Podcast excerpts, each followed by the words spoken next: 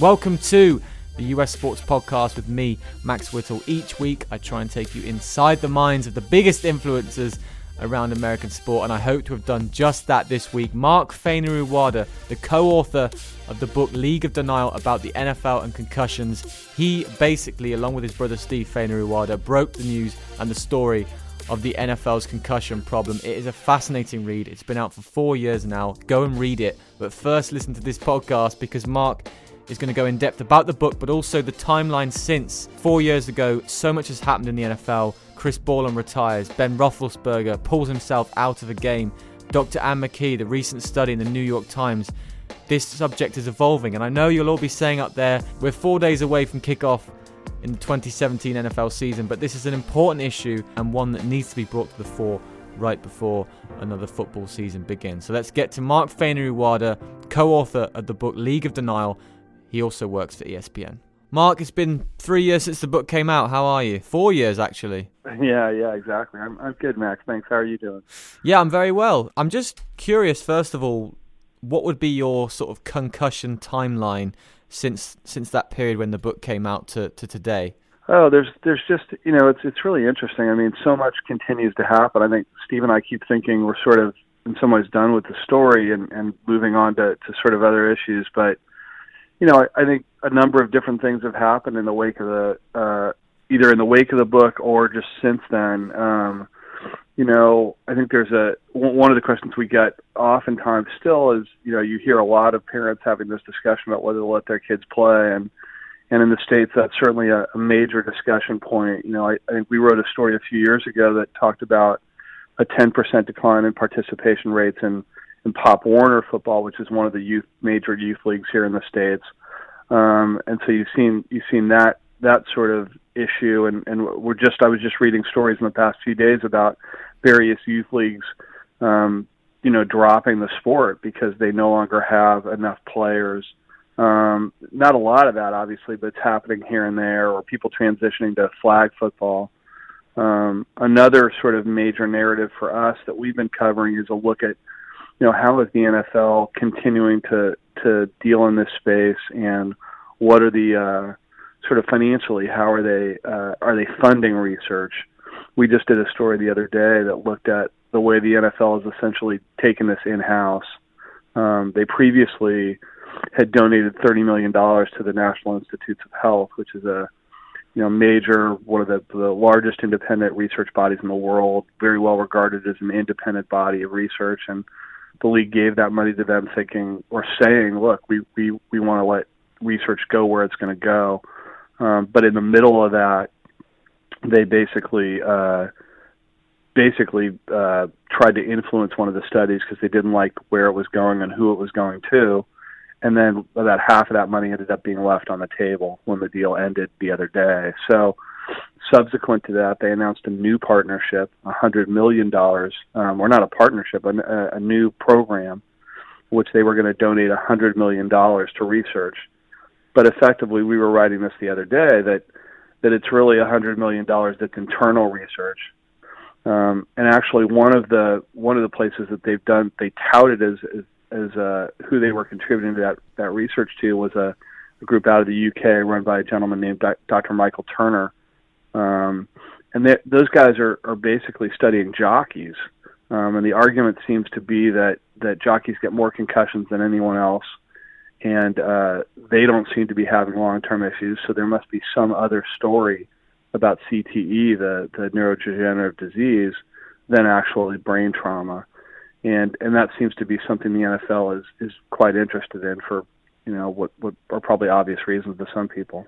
Yeah, that's fascinating. So would it maybe take the element of football out of it, or not out of it completely, but you just you talk about jockeys there and it's a different impact to, to footballers. Is the NFL encouraged by that?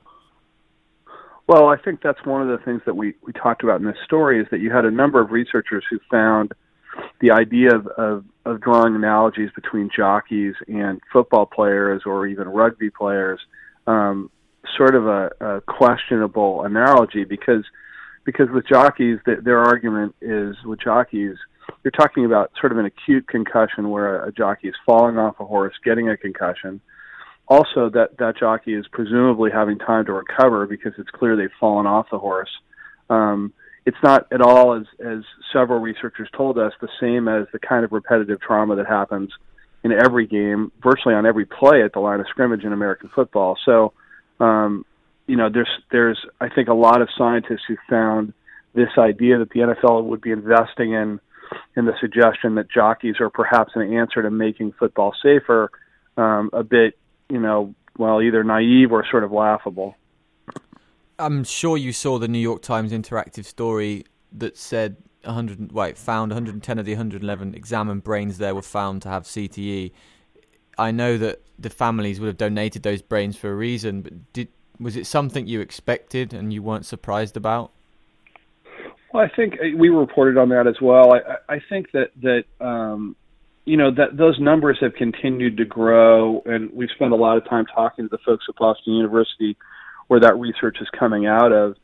And and I think what what actually to me what was most startling out of those numbers um, was was when you looked at the actual breakdown of players, and maybe startling is the wrong word, but um, you know almost half I think of those players were offensive or defensive linemen, and to me, you know, I thought that reaffirmed the message that that the folks at Boston University and so many others are, are now beginning to say, which is that this is a dose issue. This is repetitive trauma.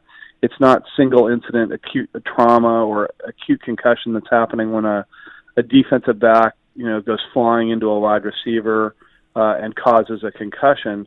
It's actually the trauma that happens on every play in every game, and so um, I, I, you know, I think there's certainly questions about what actually is the true prevalence of the disease, because it's not 110 out of 111, obviously, because they're getting a, as you say, it's a skewed. You know, we, we many people, including the BU people, have talked about it's a skewed data set. They're getting the brains of people whose families are having, the players are having issues, and so they know there's problems.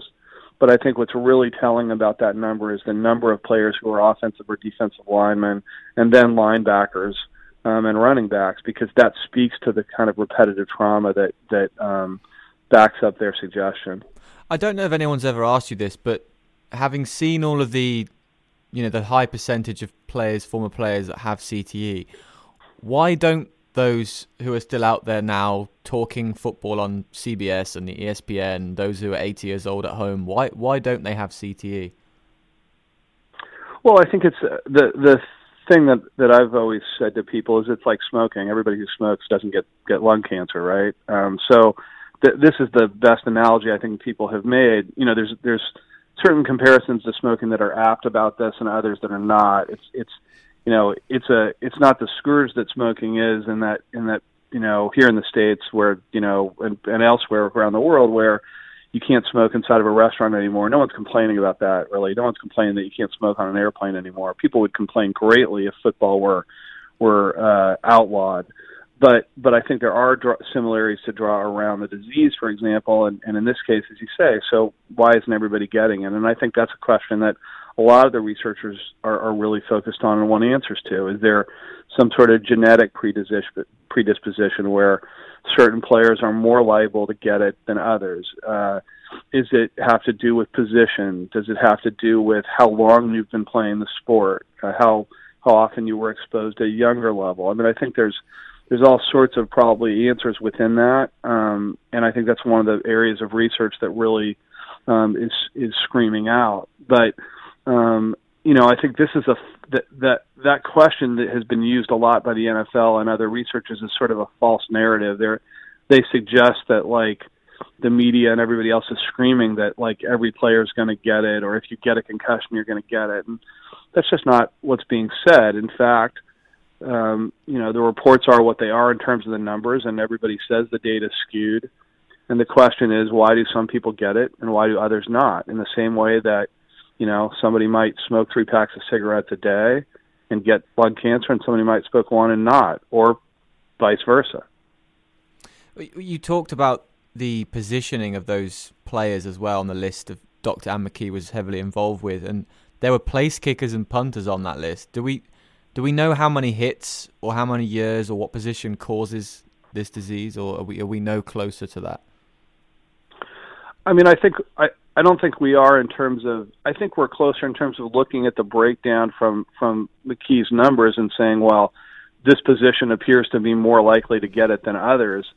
But in terms of uh, in terms of like definitive data around that uh, and true prevalence, I don't, I don't think we are. But I, you know, I, I think those questions around. I think what people would ask for questions around those punters and kickers is you know, what did they, what positions were they playing in in college, or what positions were they playing in high school? Mm. How long ago did they start playing? Did they start playing Pop Warner football at age six?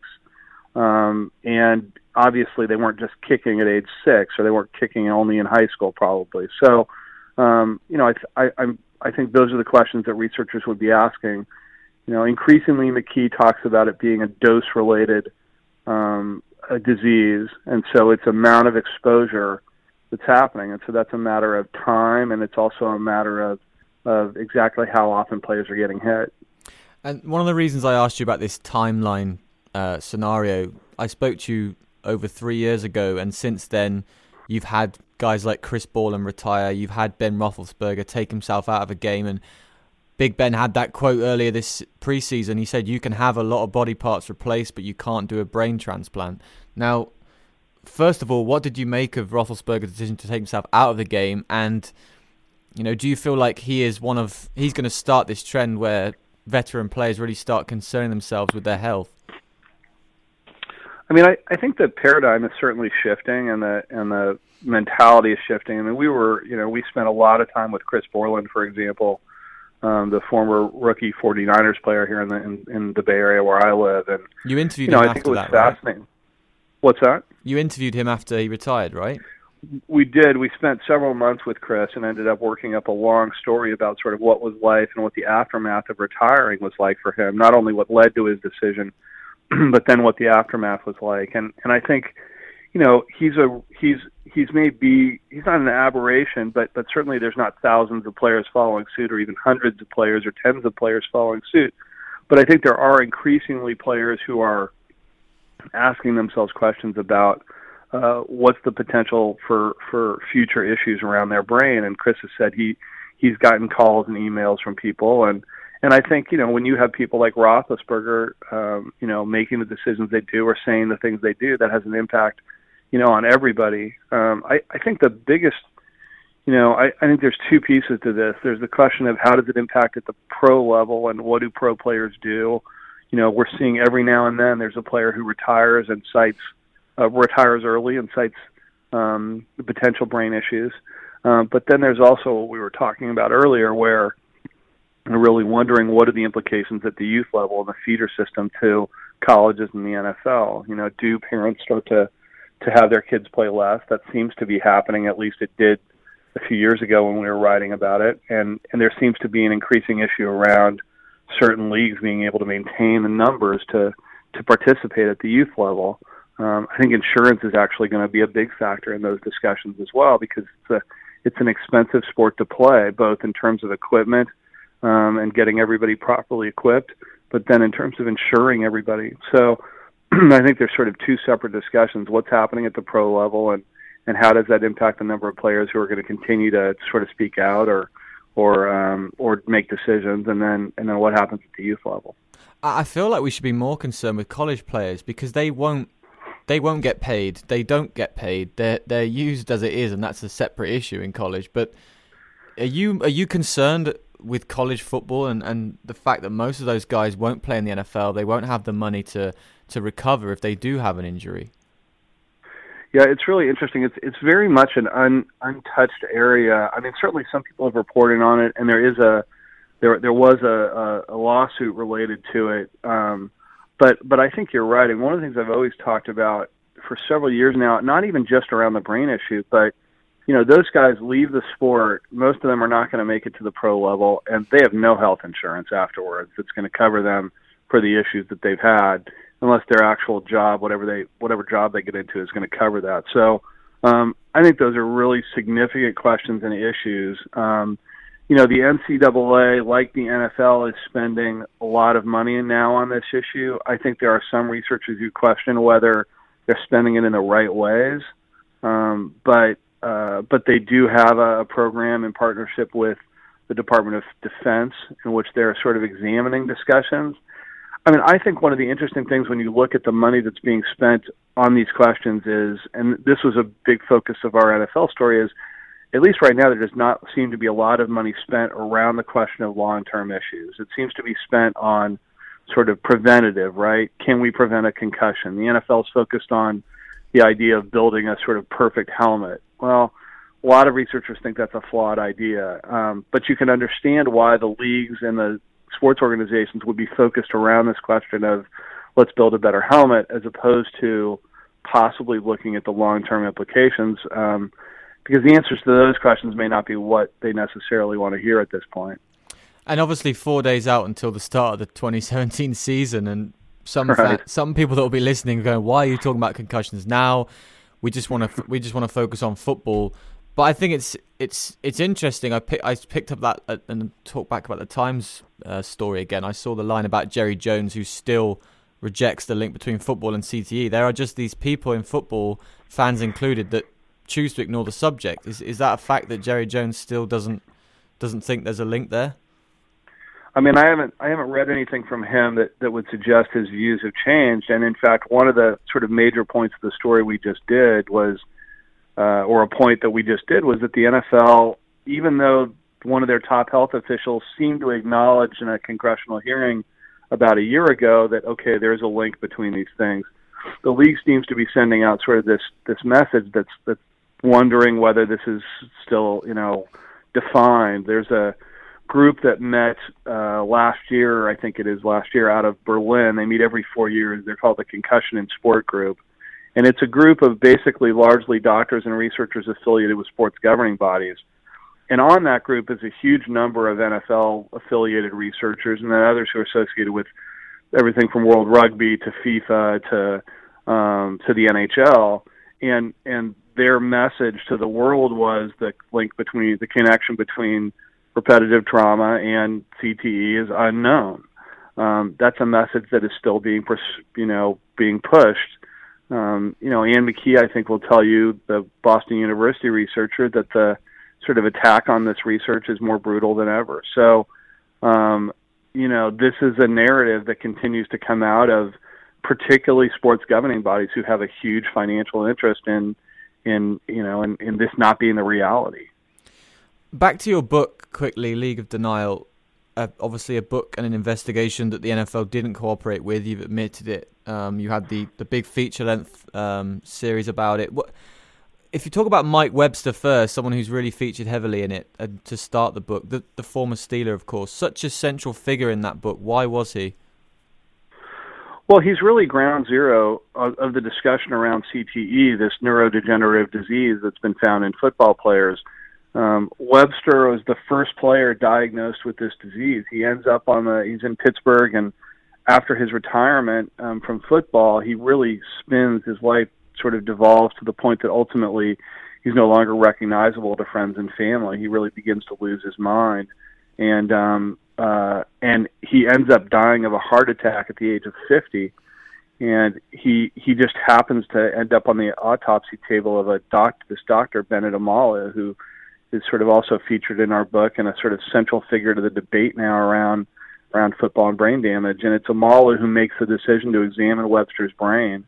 Um, and and it really changes football because Omalu discovers that in Webster's brain is this disease previously seen largely in boxers, punch drunk syndrome, essentially, as it was called, or at least a form of it, reports on that and thinks he's going to be celebrated for his finding, but instead is attacked by the NFL and, and other, you know, other sort of officials associated with leagues. Ultimately, um, he becomes a flashpoint, and so Webster and his story both humanizes what happens to players as they go through this disease, um, but then also he is sort of he's such a central figure because he's he's again as I said ground zero. He's the first patient zero. He's the first patient um, diagnosed, the first former football player diagnosed with this disease.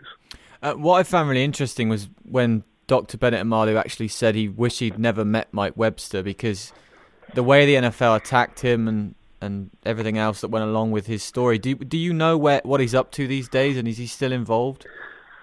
He he is. I don't know. I, you know, it's interesting. Uh, we got to know Dr. Omalu relatively well, and I, I, you know, I always was struck when he would say that. I think there's a part of that that was true for him, but then I think a part of him that really um, relished being in this. He he's continued to, you know, on the one hand, he has been marginalized from the discussion in that, um, you know, the folks at Boston University now are seeing more brains than anyone, um, and they are really in the in the heat of the research. Um, on the other hand, Omalu was the subject of a movie, a, a big movie, Concussion, with Will Smith playing him, and um, and then he's recently released his own autobiography um, that focuses sort of on his experience.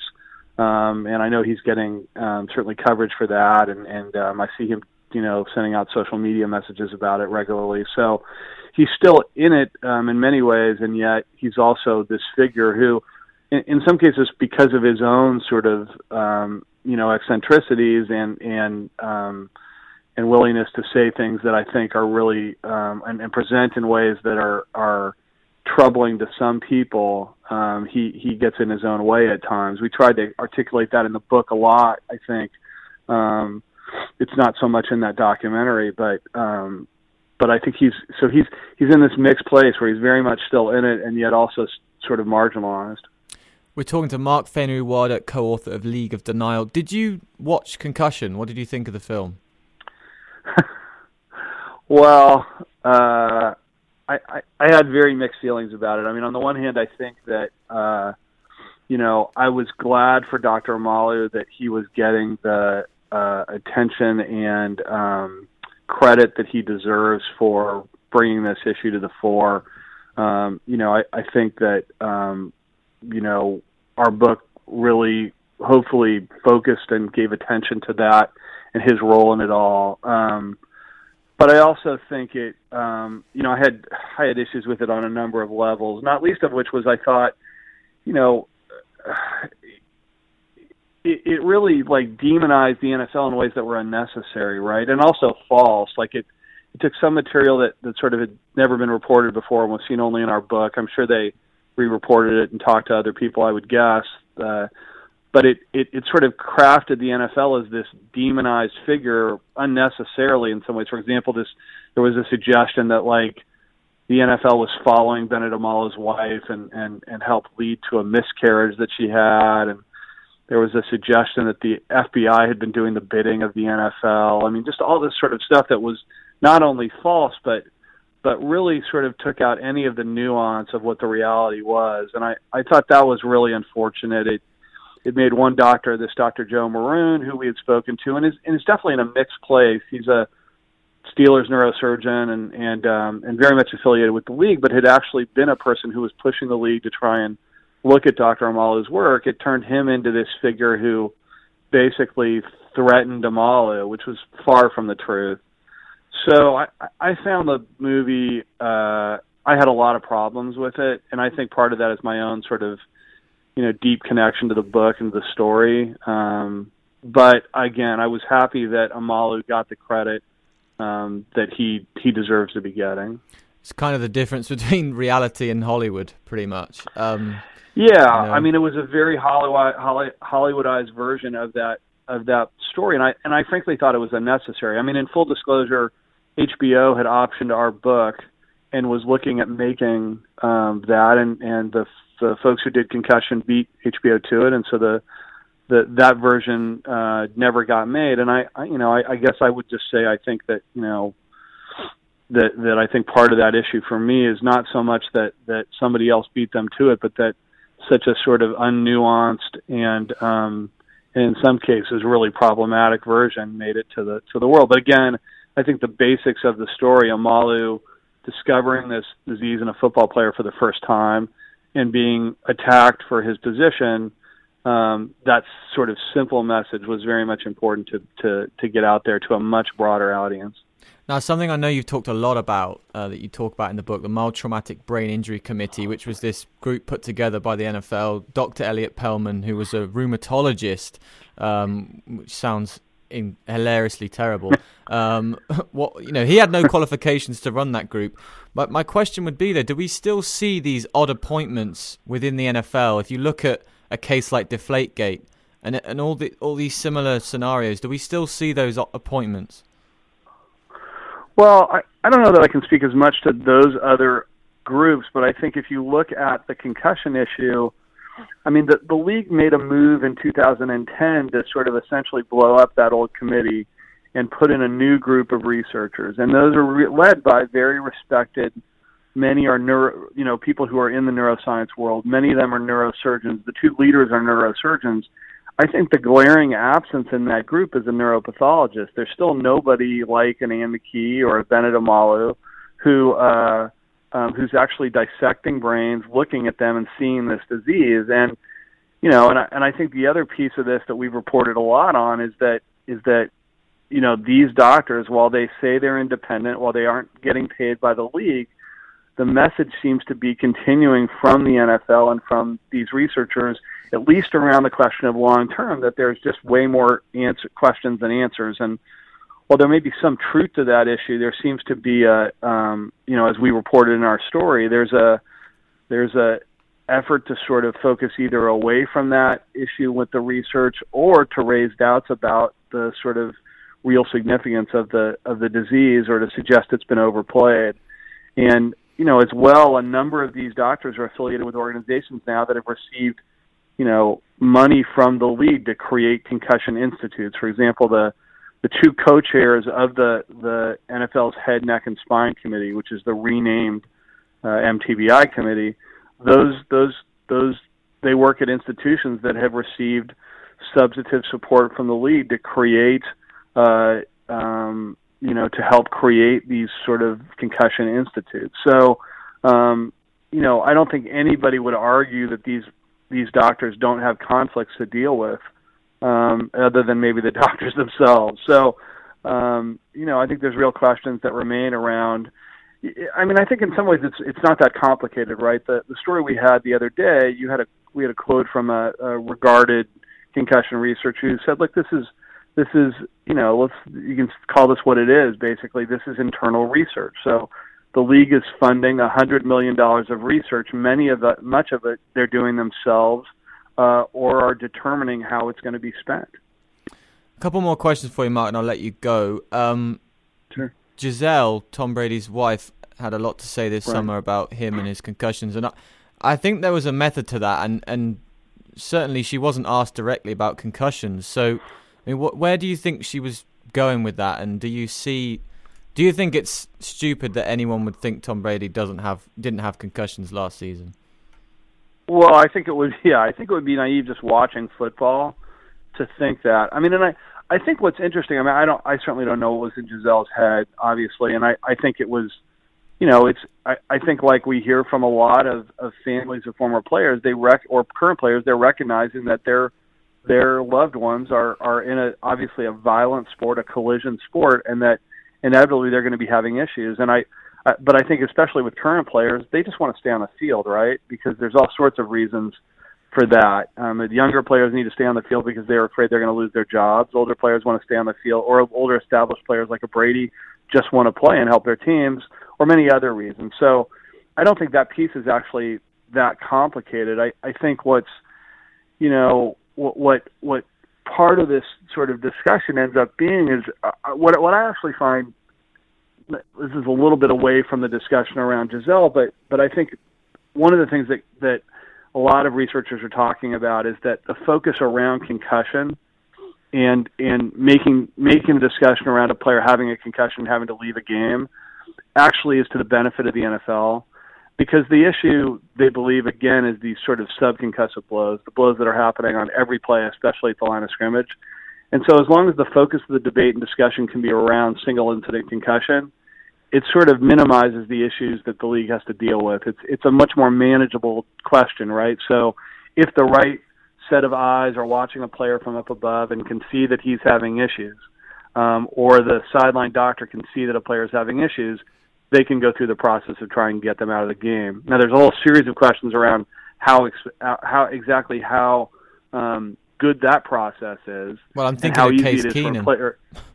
Yeah, exactly. How easy is it either either is who's missing those issues, like in the Keenum case, or how easy is it for a player to pass the test on the sideline and get back into a game when there's real questions about the sideline test and whether you could determine a player's level of concussion or whether he has a concussion, you know, in a six minute test.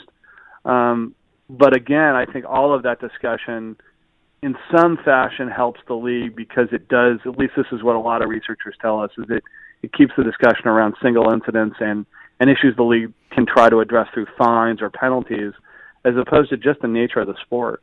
Yeah, what's really interesting, I don't know if you've watched Last Chance U on Netflix, the documentary series about um, a community college, and you watch their coverage of the mm, games yeah. themselves, slow motion, high impact. You just see in those real documentaries how many con- how much contact there is in in just one game, and that's at junior college level. It's it's actually frightening.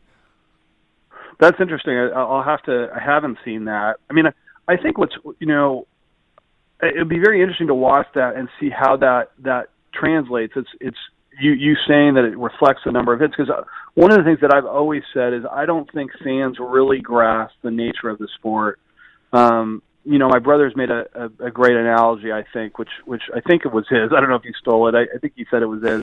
that that uh, um, you know, the, the the game. I always say the game is so fast. It's so much faster than people have a sense of. And I I remember the very first time that I ever got a got a sense of exactly how powerful it was was standing on the sideline of an NFL game for the last two minutes and just watching and listening. It's so loud, it's so fast. Even plays that don't seem to be any big deal, where a player runs up the middle and is tackled for a yard gain, and everybody just gets up. The ferocity of the hits, the the the the noise is just amazing. And I, as good as HD television has gotten, I don't think it at all translates. And so the analogy that Steve makes is is it's it's the difference between if you were uh, flying above a freeway and watching cars fly by at 65 or 70 miles an hour versus standing on the median and those cars flying by you, mm. right? It's just a dramatic difference in how you would experience something. And I, again, I think as good as television has gotten at translating this, um, it, there's just like if you're sitting in the stands, if you're watching on TV, you don't possibly understand exactly how loud or violent the sport is.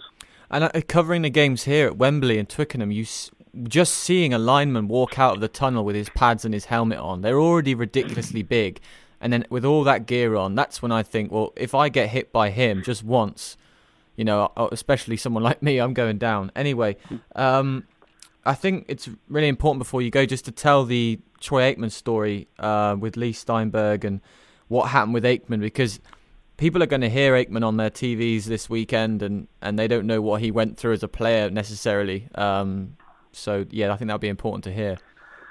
Sure, I'll, I'll try to remember it. It's been a while. I'll, I'll, you know, my, my own memory seems to be to be fading at times, but I'll, I'll do my best to, to try and recount it. So, Aikman is playing in a, uh, and you can you can fill in where I'm missing, but Aikman is playing in a um, in an NFC Championship game, basically the game to to lead into the Super Bowl, and he suffers a a brutal concussion. He's hit, and um, and he actually ends up in the hospital, and um, uh, and there's question about you know is he is he going to be able to play? Will he be ready? And there's all sorts of questions around the significance of the injury when he when he when he ends up in the hospital. And Leigh Steinberg is who his agent um, and he's the he's the agent who many people say is modeled after the movie uh, Jerry Maguire. Jerry Maguire. He's a consultant on the movie, and the story seems to revolve around the history of, of Steinberg. And so Steinberg goes to see Aikman in the hospital, and and Aikman is sort of oh here's Leigh that's great to see you and and he begins to ask Steinberg what happened in the game how did we do he, he doesn't have any recollection of the game basically and how he did and Steinberg proceeds to tell him oh you you guys won you did fantastic. You threw three touchdowns or whatever it is, and you guys are going to the Super Bowl. And Aikman seems to process that, and then and then uh, a few minutes later, his eyes sort of perk up again, and he he looks at Leigh and he says, "What happened in the game? How did we do? Did we win?" Steinberg again tells him the very exact same thing, like, you know, yes, you guys won. You're going to the Super Bowl. You did great. You threw three touchdowns or whatever it is, and and this this happened once a third time and and Steinberg later tells us when we're reporting on this for the book, and he's told this publicly many times, it's like it was the sort of a major light bulb for him about the significance of of concussion. Um, and yet, of course, uh, you know, days later or a week later, Aikman is up He's playing in the game. He's playing in the Super Bowl and leading his team. So, um, you know, again, I, I think the the significance of, of trauma, I think, was what really hit Steinberg, um, and the repetitive hits. But but it's interesting because Aikman is one of those examples that you were talking about earlier. Why you know he's he's clearly mm. he's clearly very articulate and able to present in a in a game, and he seems to be doing great as far as at least you can tell from the outward. So um, again, that raises those questions of why do some players get it and, and others don't. Yeah, that's what I mean. Uh, you can hear if you know that story and you hear Aikman on a Sunday, you would you would put nothing together. Um, last one, I know Ann McKee has said, you know, her mindset now. She said there's no debate. There is a problem in the NFL with concussions. Do you think uh, is it only culture that would lead you to football now in terms of starting to play it? Do, I'm sorry, I don't understand the question. One more time. If you decide to play football in America, do you think it's mostly yeah. because of culture, other than any other reason? Oh uh, no, I, I mean, look, I think it's you know, I, I think it's still this you know, this is America's sport, whether people want to accept baseball wants to accept it or not. It's the most popular sport in America. There's 14 billion. It's a 14 billion dollar industry in the NFL across incredible amounts of, of the country. It's very popular. Texas, Florida, California, here where I live, um, many states throughout the Midwest. It's just a very popular sport, and I, I think you know, and and and many people will tell you there's incredible value to the to playing the sport from a team aspect to the athletics around it, all of that. I think there are questions around why, you know, that the parents are beginning to ask, well, why do I have to have my kid play this? He could play some other sport, or why does he have to play until he's 14, uh, or why until why can't he play until he's why can't he start playing and you know at high school level, play flag football before that? But I I think you know there there's certainly a cultural dynamic around the sport that leads people to it.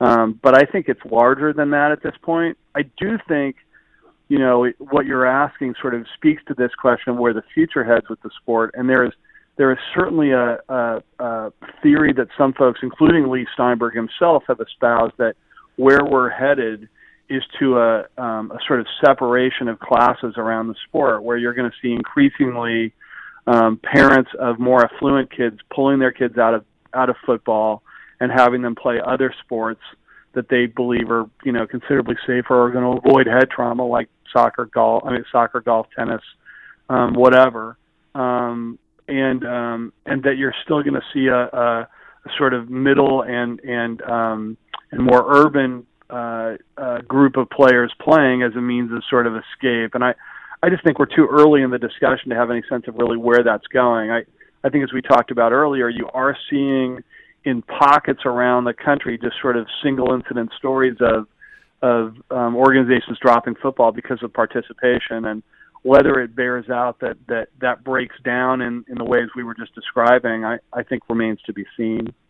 Yeah well i hope it keeps evolving. I mean i think it's a good sign that people like pete carroll are bringing in rugby coaches to teach their players how to tackle and thinking of preserving players that way might be a good route to take if you want to play football but you've got to learn to not fly you know fly at an attack an opponent i see when I watch rugby here and I watch the NFL, the tackling model is, is there is no tackle model in the NFL, in my opinion. It's just throw yourself at well, the player.